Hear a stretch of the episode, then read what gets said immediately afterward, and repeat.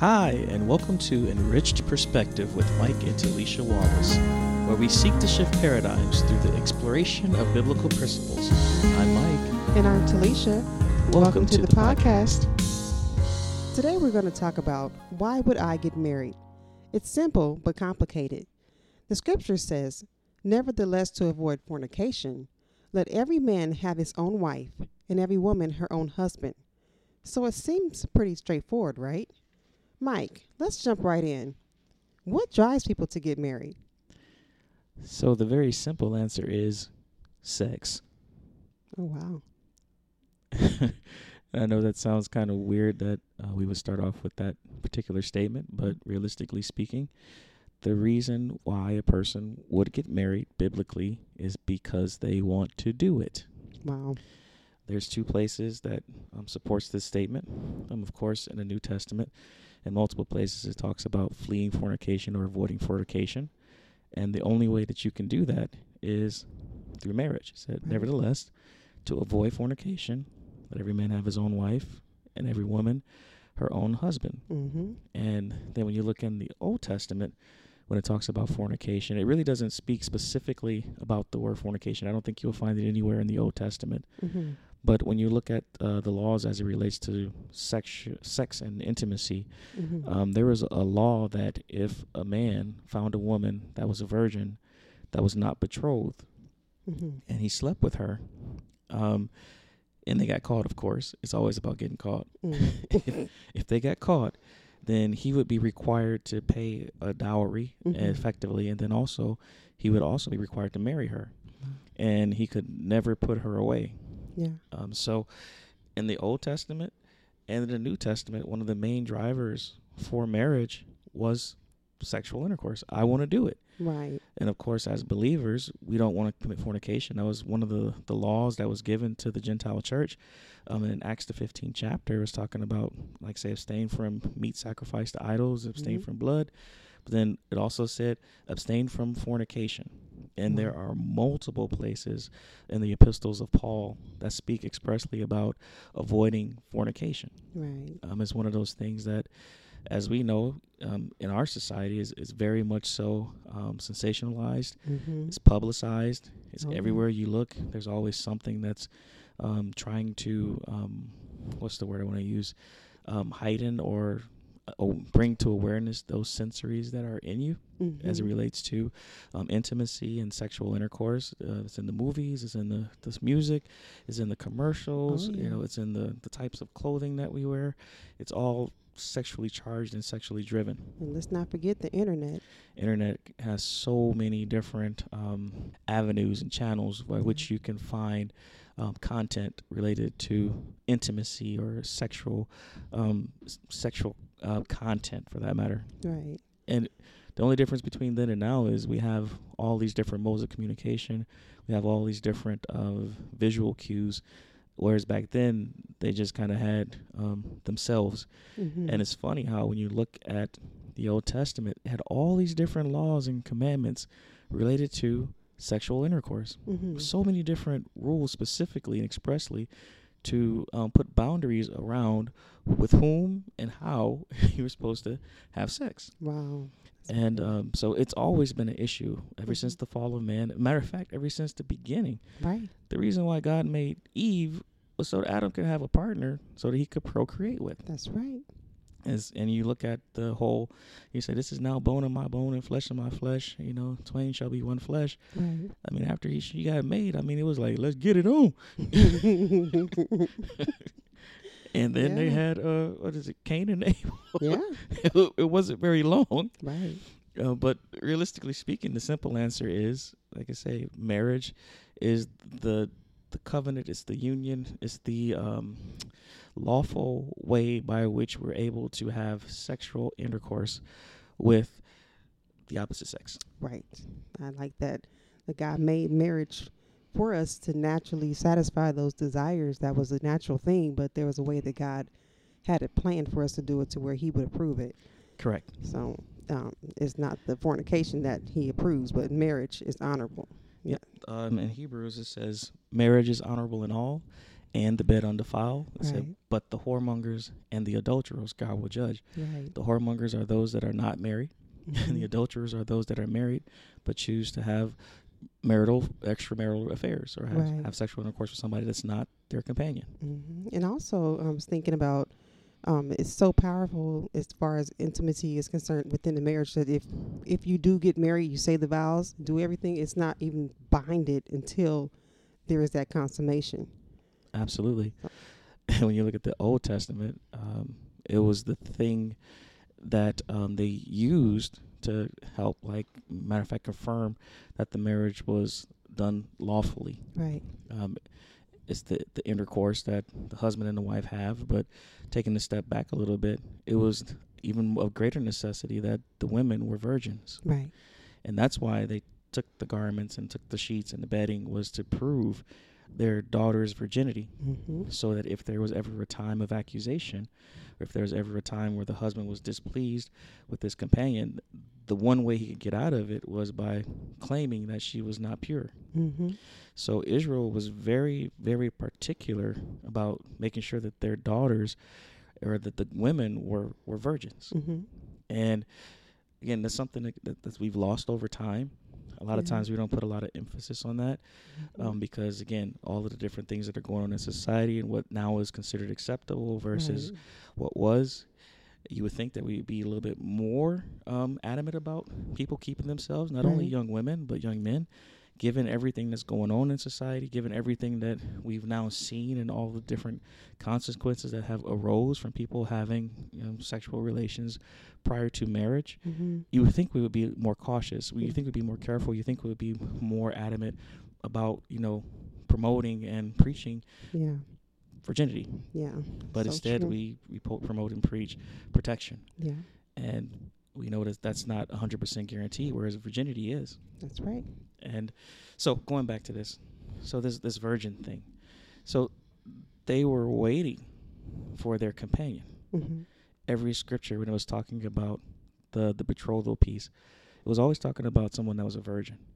Because, again, it was, the intent was for that particular act to be only shared with their companion. Right. And I like also a point that we were talking about earlier was, you can be a friend with somebody of the opposite sex. You can be a friend with the male or female, but it's like when feelings start coming and you start liking them on a different level, if you want to be intimate, that's where marriage comes into play, to have that legal union of the bodies. Yeah, let's be honest. I could be your friend. Yeah, you can have a friend, but it's like, we can be cool. We can hang out. Like I say, we can laugh and we can joke and we can get along. I don't need to marry you for that. Exactly. And I'm probably not going to marry you. Right. Just be honest. Really, we're just friends. And we're just good friends, and we enjoy each other's company. But when it gets to the point where all of a sudden that friendship begins to evolve into something more, and now I want to express my feelings for you in a more intimate way. Right. The first thing that comes to people's mind is they want to do it. That's right. And that's a lot of times what leads to fornication. Yep. Is because they've befriended someone, they've gotten close to them, and they've shared some moments, they had intimacy without actual physical intimacy, but now they want to get the full experience. Right. So they feel like the next best thing is, let's do it. Mm-hmm. So when you have people that are living in fornication, why would they get married? As far as like, they've already jumped the gun. You're living in a fornication. But usually you save that sexual piece for marriage. But if somebody's already done that, why should they get married? Well, some of it is because they committed fornication.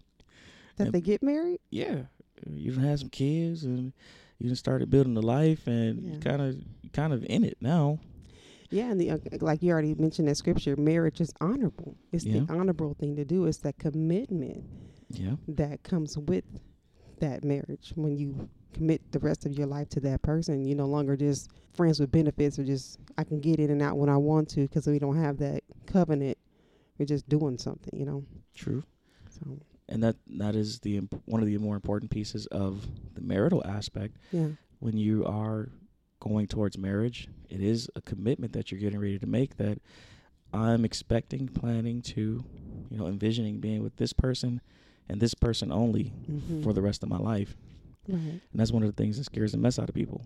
Oh, yeah. And that's what kind of steers them away from marriage. And that's one of the reasons why they would not get married. Yeah. It's because they're like, I don't think I could be with this one person for the rest of my life, or I don't think I could be with one person for the rest of my life. So instead of doing it God's way, which is, again, marriage. If you want to have sex, he said he gave you a way. If you really just want to do it, here's a way. Yeah. Get married. But we don't want to do it God's way. We rather do it our own way. So therefore we begin to commit fornication, and we have multiple partners. Then we fall into the category of whoremongers. Yeah. And again, that has its own set of consequences. But even with that, you're going to eventually run into somebody. You're going to get some feelings for them, and you're going to want to make that commitment with him. Right. And it's still, now I'm saying I'm exclusively going to be with you in this way for the rest of my life. Right. So as we approach marriage, what do you think should be, do you think that sex should be on the top of that list?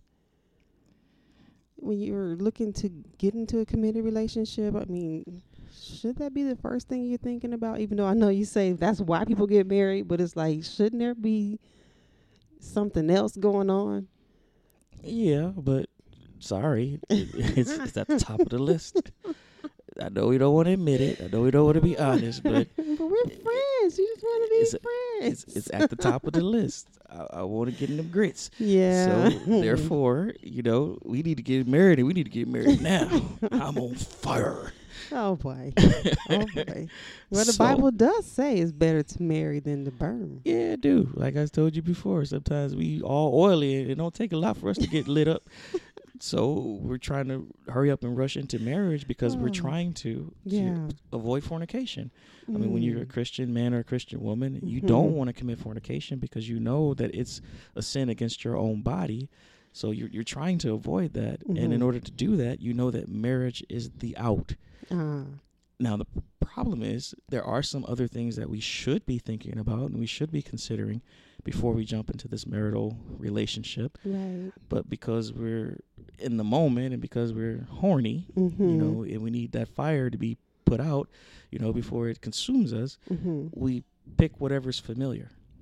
Wow. So what do you do after that moment is, I mean, that moment is over and the lust world, you know, plays out. What if, how do you get up and move on? Well, you know, you begin to see what marriage really is all about, because so I'm trying to figure out the best way to say this. Hold my breath, because I don't know what you're about to say. I'm trying to be politically correct here, but we talk about a virgin. Yes, let's do that. You talk about someone that's committed fornication before. You know, they've had experience, as we like to call it. Okay. So I'm going to try to hit both sides of that fence. Okay. So when you talk about a virgin, a lot of times, and I could talk from experience, I was a virgin but when I got married. It was like, you so excited about the day and the moment, you know, of the day. And like, you don't think of anything else. All you're thinking about is like when Norbert was waiting for his friend. Tuesday. Whatever day it is that your wedding day is on, that's all you can think about. That's all you can concentrate on. Yeah. From the day you say yes, from the engagement period all the way through. It's like you're kind of missing at times all of those other bits and pieces and those signals that may be being thrown that might tell you that this might not be the best decision, or you're about to have a rocky road ahead of you. Yeah, you're missing all of that because all you focused on is that day. Yes, not even something a day. Else is leading it's the you. Evening. It's like I need the evening and the morning so I can get to where I'm trying to go. You know, and unfortunately, like I say, you have the evening and the morning. You have your moments, and you feel like you've done a good service to this individual because you waited and you kept yourself. And that is very good. That's what we should do. Yes. But I don't take away the value of virginity. It has a lot of weight to it. Yes. But there's another side of that coin. Virginity only lasts as long as you last. Read between the lines on that first day. you or him. It only lasts as long as they last. Oh, Lord. And then from that point forward, we're in a different category now. It's going to be a long episode. I'm just saying. Yeah. And we don't prepare for the after. We're so focused on that one moment. Right. So we forget about what needs to happen in order to allow us to have success after we've given our virginity. Right. And we find ourselves when we're done and we're in the after, we're in trouble. Oh. Because now reality begins to set in. You realize that, you know, I might enjoy myself. Might have had a good time, and I may have a couple of more moments, but there's going to come a time where, okay, now we have to deal with the responsibilities. We have to deal with the roles.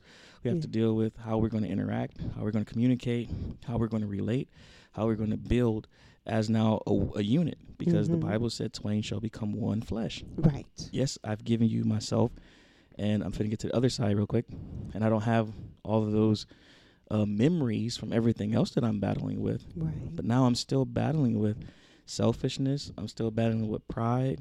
I'm still battling with, you know, trying to be independent in a relationship that requires codependence. Right. You know, trying to figure out how do what I want to do match with what we should be doing as a unit and as a union. Right. You know, what is our future going to hold? All those things begin to hit you immediately after you've consummated the marriage. Yeah. Now, for somebody that's committed fornication, that might not be the most exciting part of the union for them, but it still has value. Yes. Because the parameters change. No longer are we doing something that is seen as a sin against our own flesh. Now we're doing something that is considered honorable. Yes. Something where it's no longer a defiling of oneself. Now it's undefiled. But now we still have those same issues. Right. And on top of that, we have all of the history that we now have to contend with and deal with. If one was a virgin and one wasn't, right? You know, the different things that each one of you have to deal with. Yeah. The virgin, am I satisfying? Am I pleasing? Am I measuring up?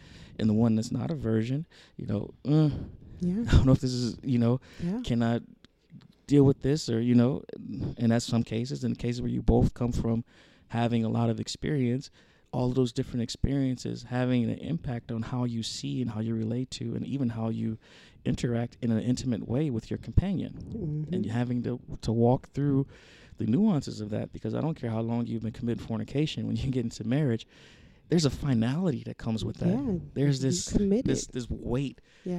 Because to your point, because of the commitment, I can't just walk away and there's no repercussions. That's right. You know, if I walk away now, there's some heavy, steep penalties that I'm going to pay, not only from a natural standpoint, but from a spiritual standpoint as well. Yeah. And the weight of that, it hits you.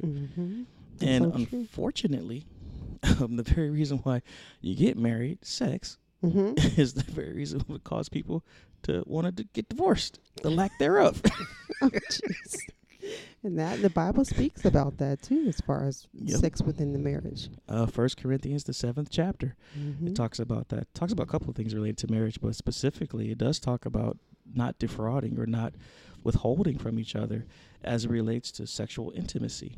That's right. Because this is why we got married, so that we can become one flesh. And what the enemy has done in a very interesting way is he's tried to take sex out of marriage and put it everywhere else. Yeah. Everywhere else it's acceptable. Everywhere else it's exciting, it's fun, it's enjoyable, it's pleasurable, something you look forward to, you know, it's something that, you know, it's so sensationalized everywhere else. But when you talk about marriage, it's just like it's a chore, it's a task. I guess I have to do this, and you know, mad all the time, angry all the time. She don't want you, you don't want her. Neither one of you can be satisfied or pleased by the other. Right. And this is like 5 weeks after y'all got married. Y'all been committing fornication for 15 years. Exactly. It ain't had no problems. The minute you get married, all of a sudden, something changed about you. Right. You know. Or even this ain't hitting it quite right. This is a virgin. You ain't never done it before. You don't know what's hitting quite right or not. But because of all of the things that you see, because of all the inputs that you have in your life of what intimacy is supposed to look like according to the world, that's you use that as your barometer for whether what you're doing or what you're engaging in is good or not. Right. And that's the very wrong thing. Absolutely. What brings about, and probably shifting gears a little bit, what brings about pleasure, excitement, all of the beauty that's related to intercourse within the context of marriage is the relationship. Yes, that's absolutely right. Absolutely. And that's the one thing that we fail to understand that we have to work on in order for us to have a healthy sex life. That's right. Like I said, you want to have sex, but you don't want to have a relationship. And if I'm committed to you and you're the only one that I could be with, that's like, it's required. Mm-hmm. Because we're all human. Mm-hmm. You're going to get bored. You're going to get tired. Yeah. You're going to get bored out. All those things. Oh, yeah. You know, and as we grow older or just as we mature, our bodies change. So mm-hmm. things look different than they might have at the beginning. That's right. And if you don't have that relationship and you're looking at things from still a very carnal, natural eye, mm-hmm. carnal being the lust of the flesh, and that's the only thing that's driving you because right. you've never allowed, you know, the gravity of now this relationship and this covenant to really take hold of you. Mm-hmm. You haven't really taken the time necessary to really build in those things that's needed for that relationship to really grow and mature and to blossom. Yeah. Now the one thing that you got into it for. Yes. You're denying each other. Yeah. That's one point I came across is God created sex to be a beautiful and essential ingredient of marriage. Exactly. So it's necessary. It's from God, and it's honorable when you do it in marriage. Yeah, I think you had a point, too, that you mentioned that intimacy is the reward of commitment. Commitment, that's right. And a lot of times we don't see it that way. Mm-hmm. And we unfortunately abuse it. Yeah. We abuse the power that we have, you know, in our flesh as it relates to sexual intercourse. Mm-hmm. Husbands deny their wives when they get angry. Yeah. Wives deny their husbands when they get angry. Right. And Paul expressly said, like... Yep. Don't do that. Don't do it. Defraud ye not one another, except it be with consent. Right. And even in that time of consent is for fasting and prayer. Mm-hmm. And then he said immediately after that, make sure that you come together again, though. That's right. So that the devil won't get an advantage over you. Yep. Because that advantage comes because you're not consistent. Yes. And you got married for a reason because right. you want to have intercourse. Yeah. Because you could have just stayed friends. Exactly. And the enemy will use that to his advantage. He knows you have that desire. You know, you have that drive because you tasted of the fruit. Yeah. And you found that it was good. And now you want more mm-hmm. of the fruit. And he will present things to you. He will see if you will take a bite. Right. You know, he'll put somebody's friend in front of you. He'll put some such and so or so on, whatever. Whatever he thinks will be tempting to you, he'll try it. Yeah. And the Bible said that if we're driven by the lust of the eye, the lust of the flesh, and the pride of life, but specifically in this case, probably the eye and the flesh is mm-hmm. what can drive us. Yeah. And it could drive us right out of our marriage. Exactly. Because I'm not getting what I feel like I need here. Mm-hmm. I'm going to see if I can get it somewhere else. Yeah. And now you're in a place where Jesus said, if you look on a woman to lust after her, you've already committed adultery in your heart. That's right. And we know what James talks about when he talks about sin. It's conceived. Mm-hmm. It will say when lust is conceived, it brings forth sin. Yeah. And sin, when it is finished, it brings forth death. Yeah. You keep looking out. You keep looking around. You keep wondering. You keep thinking. Mm-hmm. Before you know it, you start having a conversation. Yeah. And then that conversation becomes something deeper. And you begin to develop this intimacy with this other individual that you could have had with your companion, but you're finding all kinds of reasons why you can't do that.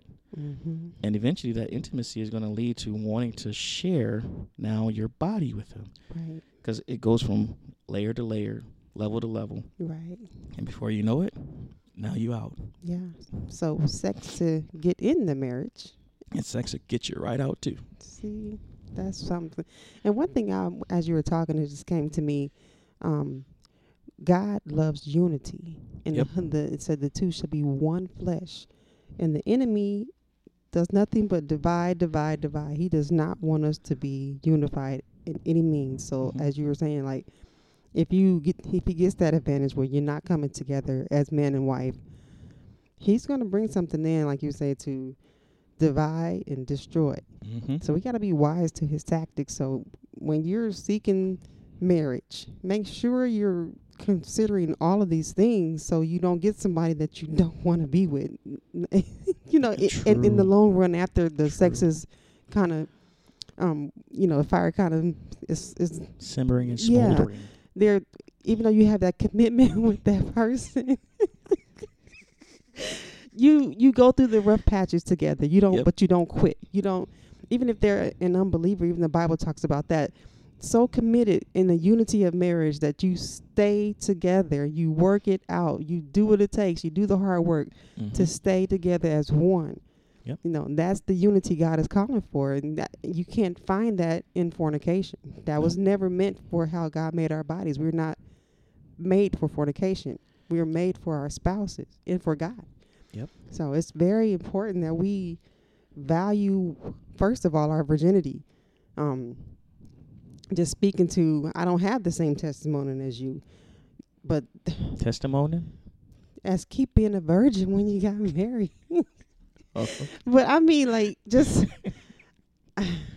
there's things that come behind that fornication, that the weight of sin and shame, memories and comparisons and different things that come with that. So value your virginity. Don't let the world make you feel pressure to devalue it to where you start doing things to try to be, like we talked about last episode, being accepted.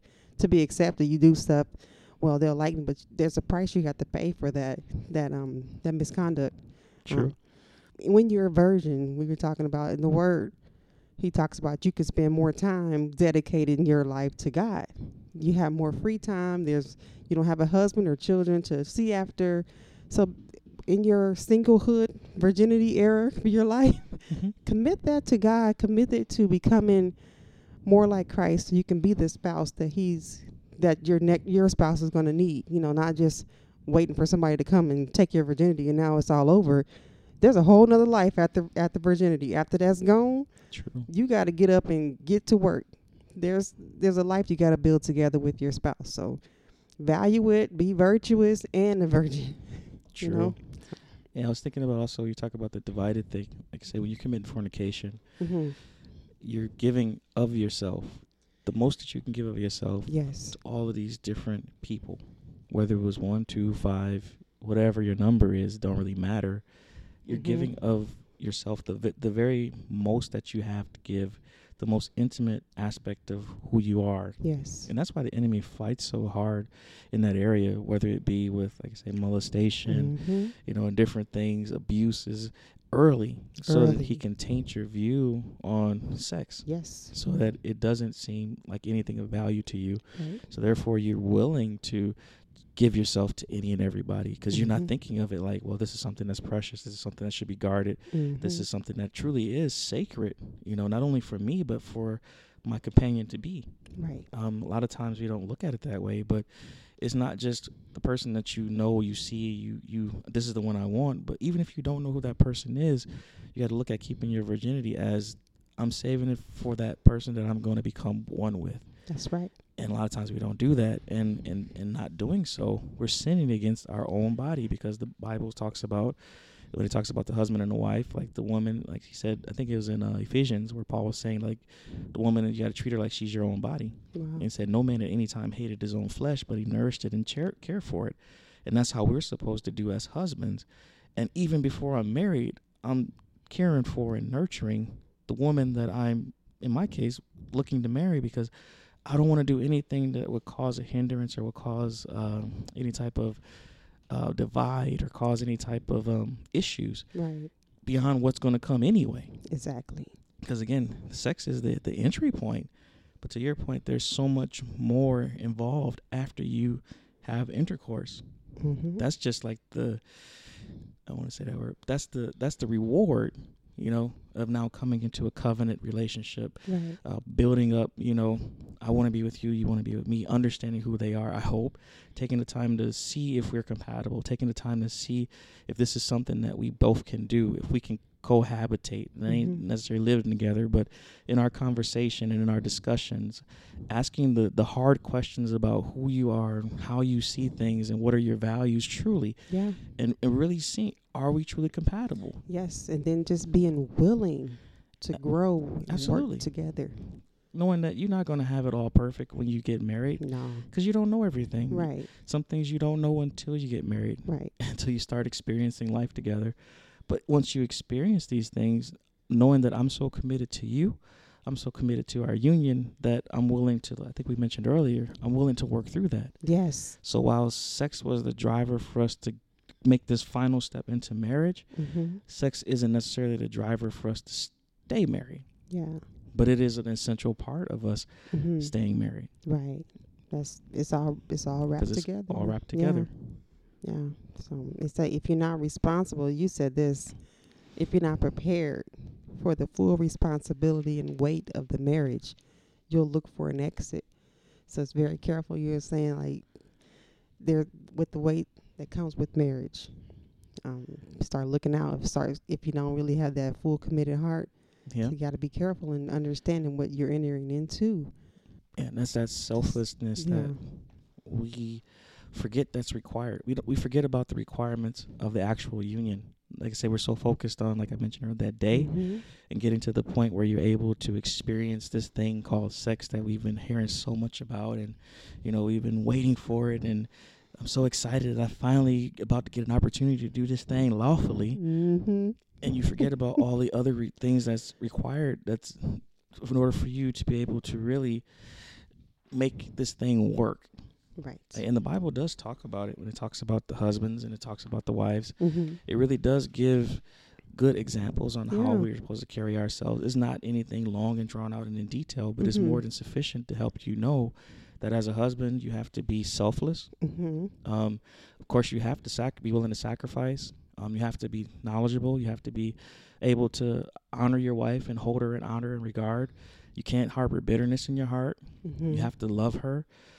Also, again, you have to realize you're no longer living for yourself, but you're really living for her as well as whatever offspring that comes through this union. Mm-hmm. For a wife, of course, a lot of the same things, but one of the things everybody seems to kick at is the subjection piece and the mm-hmm. submission piece. Mm-hmm. And then also just the adorning of themselves, not our man, not looking good, because that's one of the things that everybody focuses on so much mm-hmm. nowadays is their outward appearance. You know, they put a lot of time, energy, and effort in making themselves up, you know, making sure their hair is tight and right, making sure that their body is just right, you know, fingers, nails, the whole 9 yards. They spend so much time, energy, and effort making sure that they look good, mm-hmm. but then their attitude is horrible. Oh, my gosh. You know, they're just contentious, you know, can't tell them nothing, won't listen.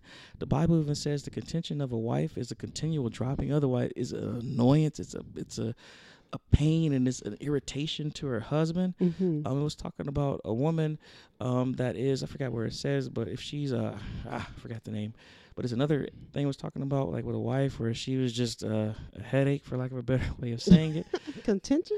No, that's what I say. But she that maketh the shame is a rottenness in his bones, talking about a wife. Because it was saying it at the first part, a virtuous woman is a crown to her husband. Mm-hmm. But she that maketh the shame is as rottenness in his bones. Somebody that, you know, can't take her nowhere. Right. Like, getting in fights and arguments, you know, always... you know, throwing stuff and yeah. everybody taking their cues from these housewives of yes. wherever they come from. And God knows none of them women are housewives. Not Let's either. Just be honest. And that's where people are taking their cues. Yeah, and they're saying society. This is what it means to be a wife yeah. and just the attitude in which they carry themselves. There's nothing meek and there's nothing quiet about them. Loud, mm-hmm. boisterous, yeah. you know, mm-hmm. just brash and just... And that would be very difficult for you to create a loving and a respectful and a lasting relationship. Yeah, and that can go the same way for men. Absolutely. You know, if you have a man that don't want to work, busy focused on his outer appearance and his Game Boys and video games and you know Game Boys is like real old, right? Yeah, I just aged myself, didn't I? Real old. Oh boy.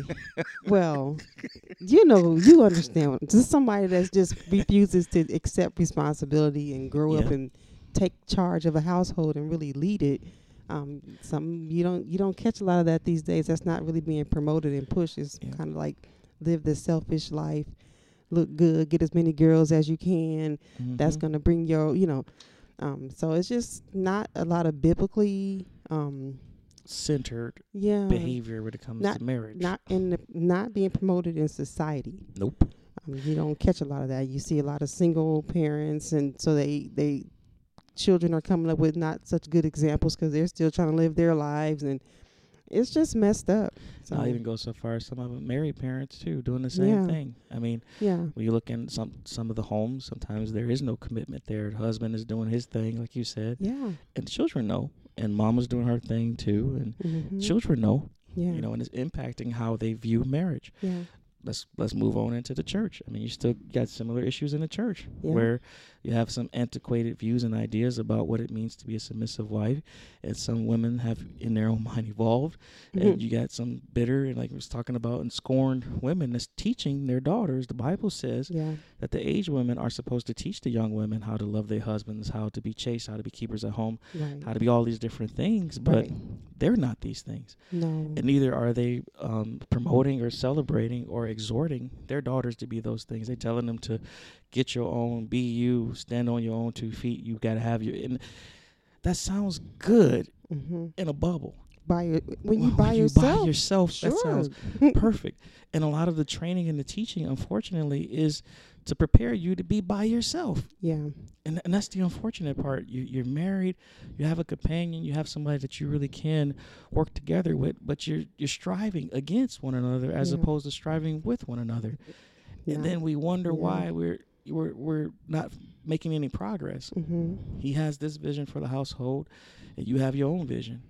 You know, he has his vision for how you want to raise the kids, and you have your own vision. Yeah. There's no unity. That's it right there. And because of that lack of unity, which comes through submitting ourselves one to another, we have failure. We have dysfunction. Yes. And it's in the church, and it's outside the church. And in the church, we say, we got it right. And people look at our houses and how the relationships are going, and to see how the children are, and they're like, well, if that's together, then I think I'm good just where I am. Yeah, you're not being a very good witness. Exactly. At all. So it's very important. It's all about the union, who you are unifying with. So don't just grab somebody because you hot. Yep. Calm down, cool down, simmer down, pray. Focus and get this stuff, purge all that selfishness and covetousness and all those things that are stopping you from becoming the spouse that God is calling for. You're not going to have a very strong, good marriage. You'll just be married with the license to license to be intimate lawfully, but that's all you have going for you in a marriage. That's not a strong marriage, and it's definitely not the will of God. Yeah, so. You don't get married just to have sex. You know, you want to build that relationship, be what God is calling for, to be the witness to the world. Like, hey, this is God's way. This is how it's supposed to be done. But don't get it twisted. That's what we in it for. Yeah, well, that's a part of it. Oh, it's a part of it. All right. Let's go ahead and be honest. But still, but you got to get up, though. Come on now. Eventually, yeah. Get up, you want to walk in the newness. Anyway. Oh, Lord. Anyway. So the scripture says, going to the Bible now. Okay, now we're going to the Bible. All right. It said, whoso findeth a wife findeth a good thing and obtaineth favor of the Lord. Right. Another scripture says, a prudent wife is from the Lord. And like I mentioned before, a virtuous woman is a crown to her husband. Mm-hmm. And it also says, live joyfully with the wife whom thou lovest all the days of thy life, of thy vanity. That's in Ecclesiastes for that one.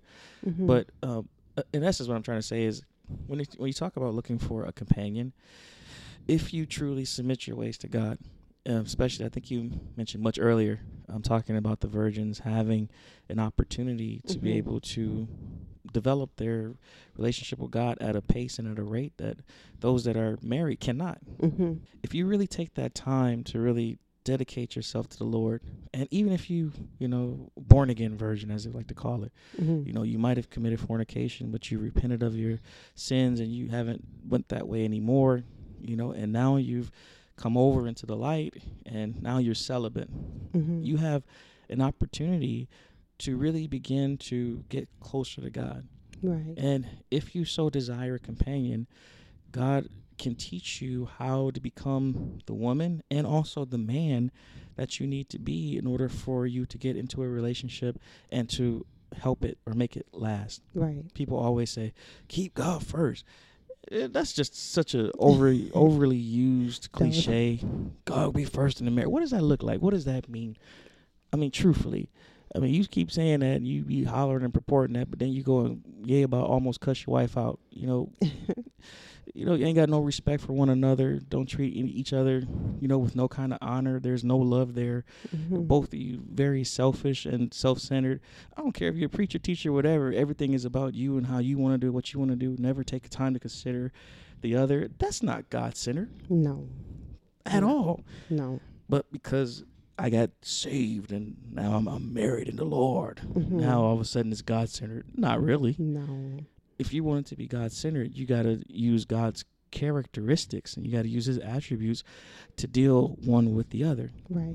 Both of you should be growing in grace. Yeah. Both of you should be developing your walk with God individually and collectively, right, so that he can lead and guide this union in such a way that it can bring about beauty, mm-hmm, even if you have issues. True. Issues being sickness, mm-hmm, issues being sometimes you're not going to have all the money that you need, issues being you just run into challenges in life. Stuff happens, mm-hmm, you know, and having God truly at the center of it from the beginning and all the way through and exhibiting his characteristics, even if you cannot over time, something happens, you can't be physically intimate, mm-hmm, but you've developed such a love and a compassion and a care and concern for one another that it goes beyond that. Right. That's God-centered. Yeah. Oh, and yeah, you don't see that. Oh, no.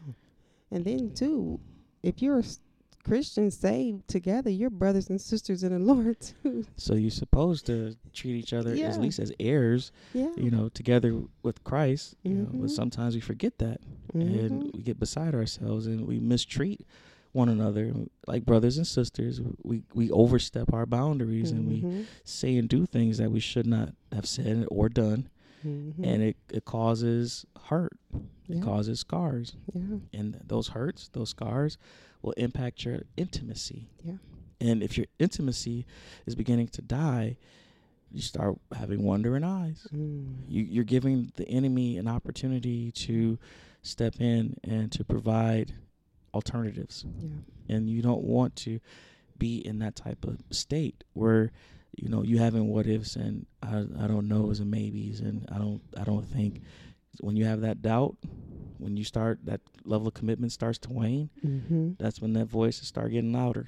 Yeah, everything is around, it ain't never left, right, but when you have that commitment and when you're in it and when you love your companion, you don't see it. Right. You got blinders on. Yeah, because it's all around you. Distractions everywhere. Yeah. Can't get around it. But yeah, that's the way that the world is. Mm-hmm. But when you have that love, it's just like when you love God. It's not that sin isn't present. It's not that sin isn't available. It's not that you can't participate. But because you love God so much and you're committed to him, right, you're not going to do it. That's right. I'm going to do whatever I need to do to make sure that my relationship with God is what it needs to be. I'm trying to get closer. I'm trying to get, yeah, deeper. I'm trying to understand more. You know, I'm trying to, you know, tighten this thing up. Mm-hmm. Same with the marriage. Right. When you truly are committed to that person and you really love them, mm-hmm, you ain't worried about everybody else doing. I don't even care if your friend's doing something different. You're not worried about that because your concern is to your companion. Mm-hmm. What can I do to please her? Right. What can I do to please him? What is it that, you know, would be make me acceptable to her or to him? What do I need to do better? You know, what can I do better? Because, mm-hmm, again, they're your priority, they're your concern. Right. And that's what the Bible says when Paul's talking about the companions. He said those that are married, husbands, you know, they can't give as much time to the Lord as somebody that's single because they're looking to their wife. Right. And they're trying to figure out how they might please her. And same, yeah, way for the wife. She's looking to her husband, how she might please him. Right. So therefore, that's going to take time. Yeah. That's going to take some energy. Mm-hmm. That's going to take some effort. And a lot of times, only time, energy, and effort we want to use is when we're doing it. Lord. I'm just saying. Yeah. That's sorry, kids. If you listen. But you know, and he was even saying that one is not better than the other. They both have their own value equally. Yes. So it's just like in whatever you're doing, put your all into. Put your back into it. Oh Lord. Oh God. What? Just whenever if you're married, be there, be present, be there.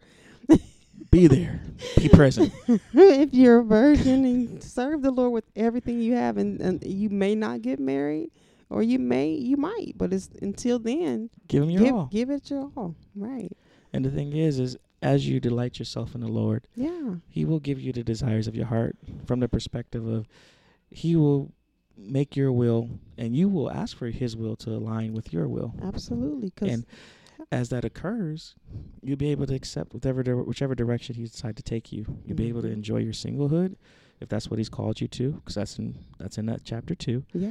Or you're able to enjoy your companion, if that's what he's called you to, because you've been preparing. Yeah. And the preparation is not really different, because the preparation is you learning how to be more like Christ. Exactly. Taking on his character, his attributes, learning how to walk in the Spirit so he won't fulfill the lust of the flesh. That's right. If you do those things and you learn how to love, these things will carry over, and it'll help you be an effective companion, That's a right. good companion. That's right. One that will be missed if something should happen to them. True. It avoids you from committing sexual sin, which is fornication and adultery and different things, when your heart is towards God and towards his will. Absolutely. The last thing you want to do is go into fornication, because we know, as according to the Bible, that is not of the Lord. He tells us to flee fornication. Yep. First Thessalonians 4:3-5 said, "For this is the will of God, even your sanctification, that ye should abstain from fornication, that every one of you should know how to possess his vessel in sanctification and honor, not in the lust of concupiscence, even as the Gentiles which know not God."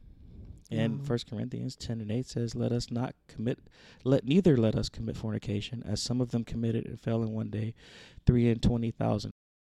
Ephesians 5:3, "But fornication and all uncleanness or covetousness, let it not be once named among you, as becometh saints." So we see very clearly that as believers, as saints of God, we should not be committing fornication. The Bible also says neither fornicator or adulterer, and it keeps going down, and further it says, shall inherit the kingdom of God. Right. So my question, why does the Bible speak so strongly against fornication? Because, as I think it was Corinthians said, it's one of those things where you sin against your own body. Yeah, see, I have 1 Corinthians chapter 6, verse 13. Yep. "Meat for the belly, and the belly for meats, but God shall destroy both it and them. Now the body is not for fornication, but for the Lord, and the Lord for the body." And when you look at Genesis, like I said, at the very beginning, God didn't make Adam, Jim, Josh, Jeremy, and then Eve. Neither did he make Adam, Eve, Susan, Sally, Shaquita. He made Adam, Eve. Yeah. That's it. And they were wife and husband. When they became together, he said, "Twain shall be one flesh." And he said, "For this cause shall a man leave his mother and father, and cleave unto his wife. They shall be one flesh." It was always, from the beginning, intended for marriage with one person. And when we went outside of that, we broke God's commandment. That's not what he desired from the beginning. He's always desired marriage. He always desired that union, that covenant, that commitment that comes with marriage. And again, sexual intercourse is the binder, but it's also the reward, because that's through that intercourse, of course, you have children as well. Right. You know, that's how you grow, and that's how your posterity continues forward. But it also brings you closer to your companion. Yeah. And that's the closest you can get physically to anybody. Right. But also, I believe there's a spiritual aspect of that as well. Now, you're not one spirit, because when you join to the Lord, you're one spirit. And that's where, as believers, when we both say we have the Spirit of God dwelling in us, and now we have the same spirit. So we all should be unified in that regard. Right. But now we also, as husband and wife, are coming together in flesh. We should be unified in that regard. Right. So we should have that double unity. So we should be able to overcome anything, right, and to be able to withstand anything. But back to your point, why is fornication so rough? Why is it so spoken against? Because it causes so many issues. it causes divisions, it causes divides. Like I said, it creates dysfunction. It definitely creates confusion. Mm-hmm. A lot of the different descriptions in Deuteronomy, when it's talking about different no-nos as it relates to fornication, it causes confusion. Mm-hmm. This causes confusion. Shouldn't lay with your brother's wife or your sister's, sister's sister or your wife's sister, and all these different kind of categorizations to help you know that these things cause issues. Yeah. And you know how it is today. Man sleep with a woman. Woman has a sister that looks better. He goes lay with her. Mm-hmm. And then she has a kid by him and the other one have a kid by him. That causes confusion. Right. Definitely hurt. Oh, all kinds of hurt. Yeah. And that confusion creates, again, dysfunction. Mm-hmm. And it's something that, and it's sin against your own body from the standpoint of, again, if you have somebody that you're assigned to, you're sinning, like I mentioned before, you're sinning against them by giving yourself to all these others as well. Right. And it's just one of those things that causes a lot of pain. Yeah. Trauma. Yeah. Dysfunction. Mm-hmm. You name it. Yeah.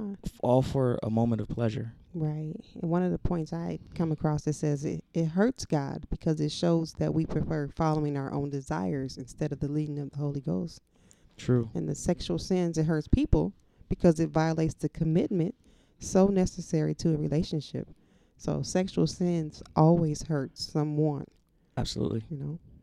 So it says, we should not underestimate the power of sexual immorality. It has devastated countless lives and destroyed families, churches, communities, and even nations. And God wants to protect us from damaging ourselves and others by giving us the power over that to keep ourselves from fornication. Yep. That's just how powerful it is. Yep. And the way he gave us to be able to keep ourselves from fornication. Holy Ghost. Get married. Oh, married. I'm trying to be all spiritual. It's the Holy Ghost, baby. That's he said, never list to avoid fornication. Everybody had his old wife. Let me find my scripture. Hold on now. Yeah, okay. Yeah, you're right. Okay. All right. It says, nevertheless, to avoid fornication, let every man have his own wife and every woman her own husband. And I get we want to get spiritual and deep, but hey. Even at the beginning, 1 Corinthians chapter 7, verse 1. Now, concerning the things whereof ye wrote unto me. I guess they must have asked him some questions. Like, it is good for a man not to touch a woman.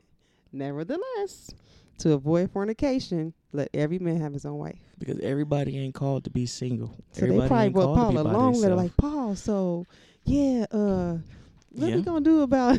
He had to write he dedicated a few chapters to marriage. And we're probably going to close with this, but the problem was, again, in Acts 15, that was one of the things that they were told to abstain from, for fornication. Oh, and they wanted to do right so bad. It was some misunderstanding in how they interpreted what was being told them. Mm-hmm. So they figured, similar to the way they were with meat, I ain't going to eat any meat. Mm-hmm. In the case of fornication, I ain't going to sleep with nobody.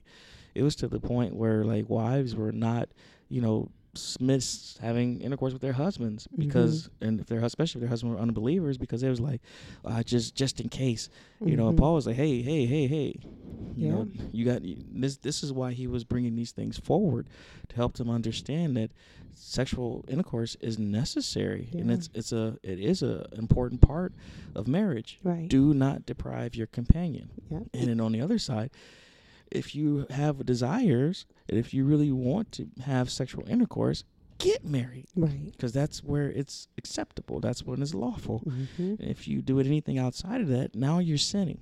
So Paul was trying to make sure that they had this good on, and he went through just about a lot of different scenarios, and we're not going to get into all of them, but we're talking about the entry point, but there's also the exit that he was talking about as well when it came down to marriage. Yeah. We're not going to get into that this time, but that was there too. Yeah. And because, again, all of this was related to sex. Wow. That's bottom line. Bottom line. And like I say, we talk about it, but we sometimes try to dance around it, and we try to bring all these other aspects of it into play. But the reality is I don't need to marry you if I ain't trying to have sex with you. Yeah. Plain and simple. Yeah, that's true. But when it gets to that point where I'm ready and I'm desirous of you in that regard, we need to be moving towards marriage really quickly. Yes. And we pray and we hope that you've laid the foundation such that you'll be able to make that good transition into marriage, not knowing everything, mm-hmm. but at least having an awareness and knowing, generally speaking, what your responsibilities are and how you need to behave yourself as men and as women in order to make the marriage successful beyond the first point of intercourse. Right. So true. Yeah, that's so important, because a lot of marriages are struggling right now because you jumped in it because you was ready. Well, you was ready for right. the physical, but there's the other side. So. And the other side, it really does weigh heavy on the physical side. Yeah. Over time, like I said, mm-hmm. you can bypass it for a while, but eventually it's going to catch up with mm-hmm. you, and it's going to run you down, yeah. and it's going to impact the physical side. And then when that physical side started getting impacted, it started impacting the spiritual side. Oh, boy. Oh, my. So they start playing off of each other. Yeah. And before you know it, try not to get into the conversation I said I'm not going to get into. Okay, we're not going to get into it. You start having these challenges. Mm-hmm. And again, if you don't shore it up, if you don't, get a good understanding of what the word says about not his role, but your role, mm-hmm. not her role, but your role, yes. and begin to really ask God to work on you. Yes. So that you can be a better husband, a better wife, a better friend, companion. Yes. Those are the things that's going to reignite the desire for the physical intimacy, which is also required, because that's the only way you become one flesh. That's right. And that is God honored. That's right. Yep. So it is better to deal with the pressure of desire than to deal with an unhappy marriage. Yep. Sexual pleasure is not the best motive for getting married. Nope. But it is better to marry the right person than to burn with lust. Yep. So. But we still ain't getting married unless we want to do it. Let's just go ahead and say that. So you've answered my question. What drives people to get married? And I think want to do it. It's centered around sex. Yep. And we have to just own it, accept it. Do it. Deal with it. And as we do that, like I say, we'll get a better, more rich understanding of everything that should be helping us drive us to that point, so that we won't make the shipwreck. Well, that's our time. Thank you so much for listening. We hope this episode has further enriched your perspective. Until next time, I'm Mike. And I'm Talisha. God bless.